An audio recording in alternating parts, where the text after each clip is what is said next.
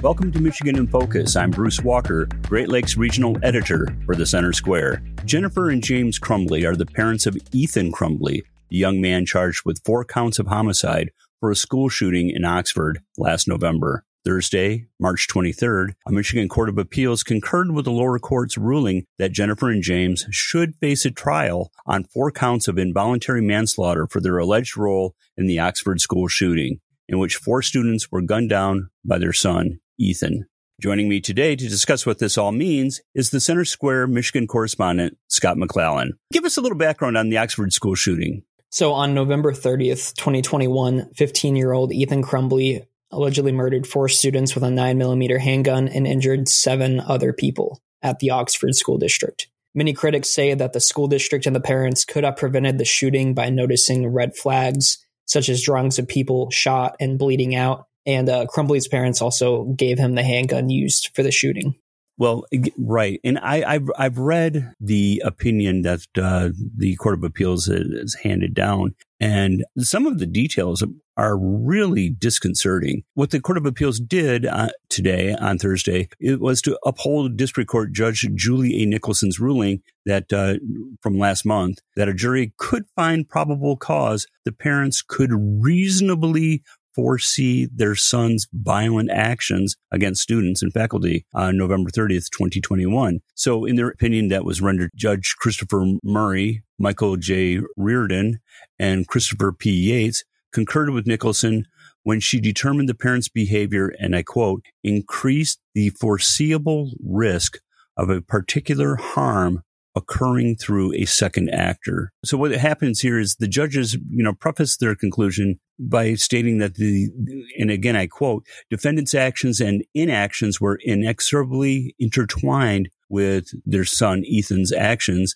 that is, with the intervening cause. So the connection exists not simply because of the parent child relationship, but also because of the facts showing that defendants were actively involved in Ethan's mental state remaining untreated, that they provided him with the weapon used to kill the victims, and that they refused to remove him from the situation that led directly to the shootings. So the court basically said that if not for the parents not getting a mental health and providing them the gun, that this wouldn't have happened. Is that correct, Bruce? Well, yeah, and basically what they're saying, you're absolutely correct, Scott, is that what they're saying is that uh, the Crumbleys were both grossly negligent.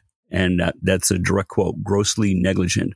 Or in the case of purchasing a firearm for their emotionally disturbed son, performed, quote, intentional acts, end quote, prior to the Oxford school shooting.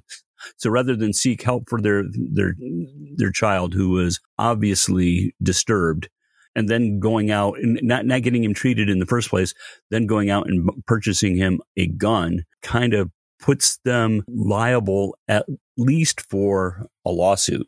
So the judges had wrote that we, we simply hold that with these unique facts, and in this procedural posture and applicable standard of review, the case falls outside the general rule regarding intentional acts because Ethan's acts were reasonably foreseeable. And that is the ultimate test that must be applied. And that they also say that their decision is based solely on the record evidence. Uh, they're saying that this is not necessarily legal precedent because of the extenuating circumstances in Ethan Crumbley's case and in the parents' case. Uh, elsewhere, they talk about, yes, you know, sometimes parents have unorthodox methods by which they raise their children, but this goes beyond the pale of what a lenient parent would provide for a child who has obviously and when I say obviously, it, it's it's fairly obvious that he was mentally disturbed by some of the uh, pictures that he was drawing, some of the actions that he was performing inside the family house, um, texting his mom that there was a ghost inside the house, throwing objects at him, and uh, the parents waking up in the middle of the night with uh, Ethan in the middle of their bedroom, just kind of standing there. So they say that the, the decision is based solely on the record evidence and the actions and inactions taken by the defendants, despite the uniquely troubling facts of which they were fully aware. And this point is important, as although the judiciary typically recognizes that a decision's precedent is limited by the facts at issue, it is particularly true when the court expresses that limitation. Listeners can keep up with this story and more at thecentersquare.com for more stories by Scott McClellan. This is Bruce Walker, Great Lakes Regional Editor for the Center Square. Please subscribe and thank you for listening.